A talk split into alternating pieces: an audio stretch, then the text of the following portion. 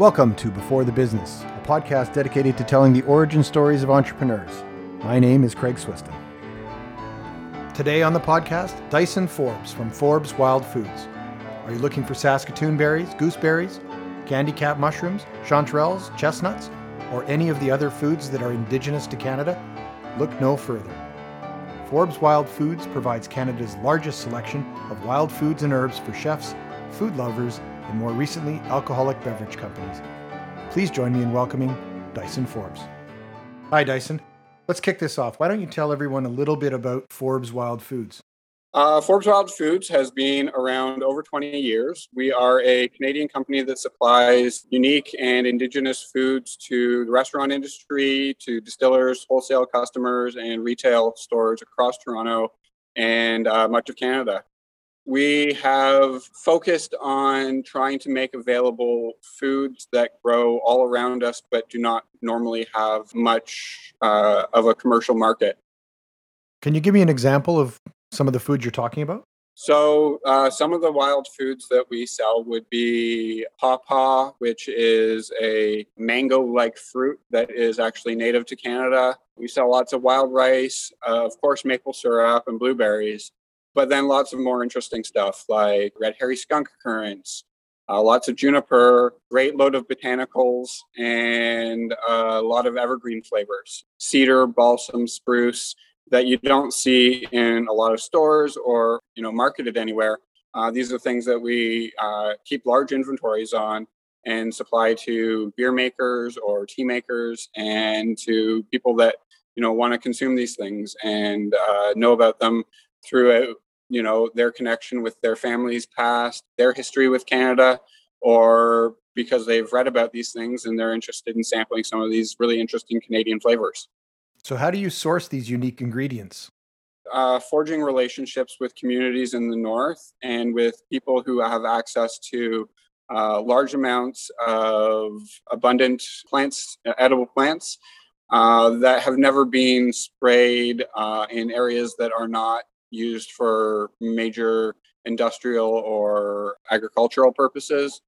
Uh, we try and make sure that uh, everything that we bring in is coming from people that really care about the land that they're living on and who have intimate relationships with the land. So, facilitating the harvest of these foods means reaching out to a lot of these communities that may not have a lot of economic opportunities and offering them means of making use with what is available to them and around them.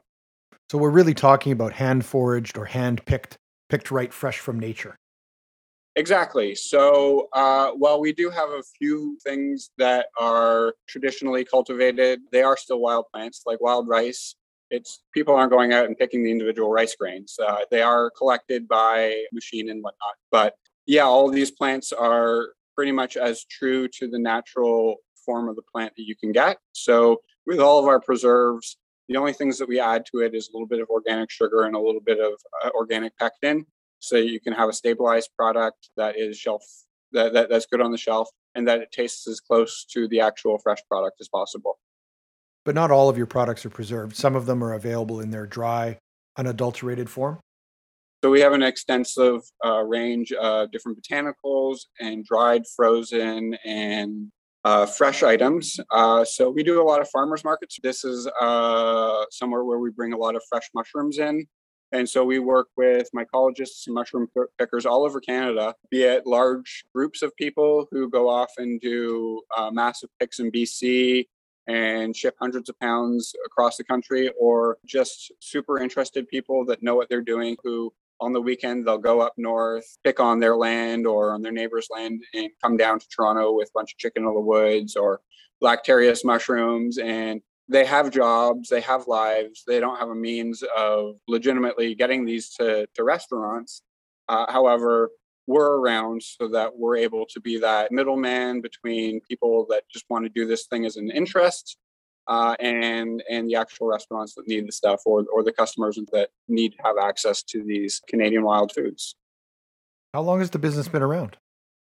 So we've been around uh, about 22 years now and uh, we grew from uh, my father getting uh, a loan from a bunch of uh, from a couple of his friends and filling up our house with uh, jars of different jams and stuff that he had produced out in Quebec.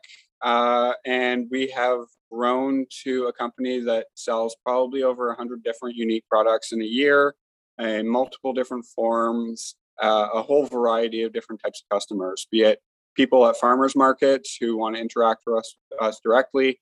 Online customers can come from literally anywhere in the world. Restaurants used to be a giant portion of our sales. And now a lot of other food producers are coming to work with us because not only can we provide them with these interesting flavors, uh, we can also provide them with stability and certainty and a little bit more confidence in what they're getting is actually what they're looking for than working with you know independent people that are just saying oh yeah i can go out and pick that for you.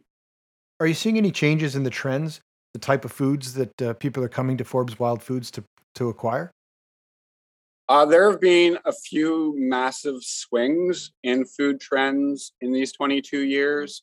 Uh, we were doing a, a, big trade show and uh, in one year people would come up and they'd try spruce tips and their face would screw up and they would taste it like it was just this awkward thing that they didn't want to put in their mouth.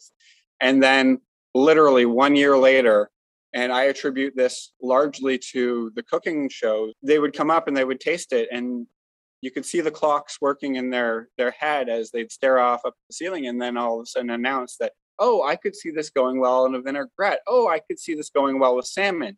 And it was sort of a very hard swap from people being sort of perturbed by strange flavors that they'd never had before to wanting to experiment with these things. Flavors aren't just an island, that they work well with other things. And that, you know, when you're tasting something, you also need to think about what it would work with, what other complementary flavors there are out there. Earlier, you mentioned distillers. I guess the spirits industry is also experimenting with some of these unique flavors. Definitely. Uh, we hmm. had access to a lot of the raw materials, and so we started making them available for people, and very quickly saw that there was a, a market for people looking for uh, these various different herbs and botanicals.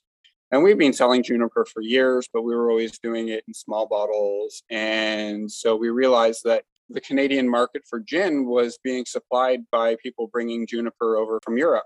There were a lot of people trying to sell their product as Canadiana while not really using a lot of Canadian ingredients. So uh, we ended up connecting uh, quite quickly with people who were super interested in trying some of these botanicals. Now we've got about a half dozen distillers who are regularly making use of some of the really interesting things that we sell, like dried cedar, um, spruce tips, tamarack, balsam, sweet gale, sweet fern. So, would there be four or five products right now that you know you just can't keep on the shelf? They're just in in high demand.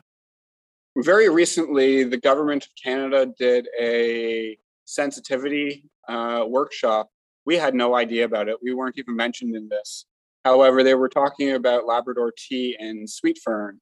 And the next thing we knew, we were swamped with probably about 30 or 40 online orders for those two specific products. And they came from people searching online trying to find what the people in the government were speaking of. A small thing like a Zoom meeting with 500 people in it can have a profound effect on a business like ours. Uh, another one of the probably the most popular products that we have would be our very dark maple syrup. When we started selling maple syrup, there were thousands of maple syrup producers in Canada, but very few people that were making a grade A quality, very dark maple syrup. Uh, much of what was out there was made with end of the year sap that had maybe bitter notes in it or was kind of smoky because it had been cooked down way too long in giant smoking boilers. Uh, so we decided that we really wanted to make one that was very clean and crisp and just a very rich maple flavor. And uh, ever since we released that, it's been one of our most popular products. Uh, one of the newer products that we've seen a great load of success on is uh, Evergreen Forest Tea, which is again uh, a product that I created uh, using some of the various different botanicals that we had in the raw form here, combining them, trying to come up with a, a, a good combination of evergreen flavors that really could be used in sort of uh, all sorts of teas that you would drink if you want to have you know a strong long infusion or if you want to do a nice summer cold uh, iced tea it sort of works in all those areas I'm really fascinated by this. Can you maybe break down a couple of the products that you're selling that maybe most Canadians or, or most people have never heard of? Some of the most interesting products that we've uh, released would be our green elderberry capers, which are a lacto fermented green elderberry, uh, which is a crunchy, crunchy, salty, briny, just excellent little addition to salads and, or or anywhere where you'd want to have a caper, be it you know a martini or an hors d'oeuvre. Uh, we're also coming out with some new products in the next year. Uh, we're looking forward to finally getting some uh, milkweed flower syrup that we uh, have produced in the past. a lot of people care very deeply about milkweed now, so uh, encouraging people to understand that the plant has many uses and get it out there that this is a wonderful tasting plant that you know people should not be ignoring not just because of the monarch butterflies and what we can do for them but because it's it's just really a fantastic plant uh, last year we brought in maybe 100 kilos of a type of mushroom that tastes like maple syrup and we've got a bunch of this mushroom still and it is probably one of the most unique products that I've ever seen. Actually, made a, a, lovely ice cream and a lovely custard out of it. It's probably one of the most exciting things to see people work with. What's that mushroom called? Uh, it's a Lactarius helvus. It's also known as the Eastern candy cap. There are other candy cap mushrooms. There's a Western one that tastes almost even more like maple syrup than this. Uh, it's also known as the fenugreek mushroom. Uh, fenugreek has a very similar flavor uh, profile to maple syrup. But yeah, if you add this to cream and sugar, you, you taste it and you think you're tasting maple syrup. It's unbelievable that there's so many mushrooms with different flavor profiles. There, there's mushrooms out there that have very strong lemon-like flavors that would work in place of lemon in a lot of dishes. Then there's the other things that we work with on a regular basis, like chicken of the woods mushrooms are in season right now, and we're hoping to get in a bunch because you know, for vegans and vegetarians, there's no closer product to a meat product. Dyson, you know so much about this stuff. How are you mm-hmm. passing on or sharing this knowledge with others? I've been able to produce a number of recipes and a number of blog posts, and I have more coming out in the future. Uh, writing about this stuff is really one of the biggest ways of bringing people into the fold is connecting with people and getting them to form their own relationships with a lot of these flavors. What's next for you and for Forbes Wild Foods? Uh, we are going to actually have a storefront location and we're increasing our facilities so that we're able to uh, work with uh, more ingredients on a larger scale and start producing some more uh, items that we know that people are looking for. So moving into this new location, it's going to be a big giant uh, change for us we've always done farmers markets and that's sort of where we got to interact with customers but that's three hours out of one day a week. So we're moving into the situation where we'll be dealing with people on a daily basis and uh, really looking forward to it. Thanks dyson. It's been an absolute pleasure listening to your story and getting to know more about the indigenous foods that you're bringing to the marketplace. Before the business celebrates the origin stories of entrepreneurs like dyson forbes of forbes wild foods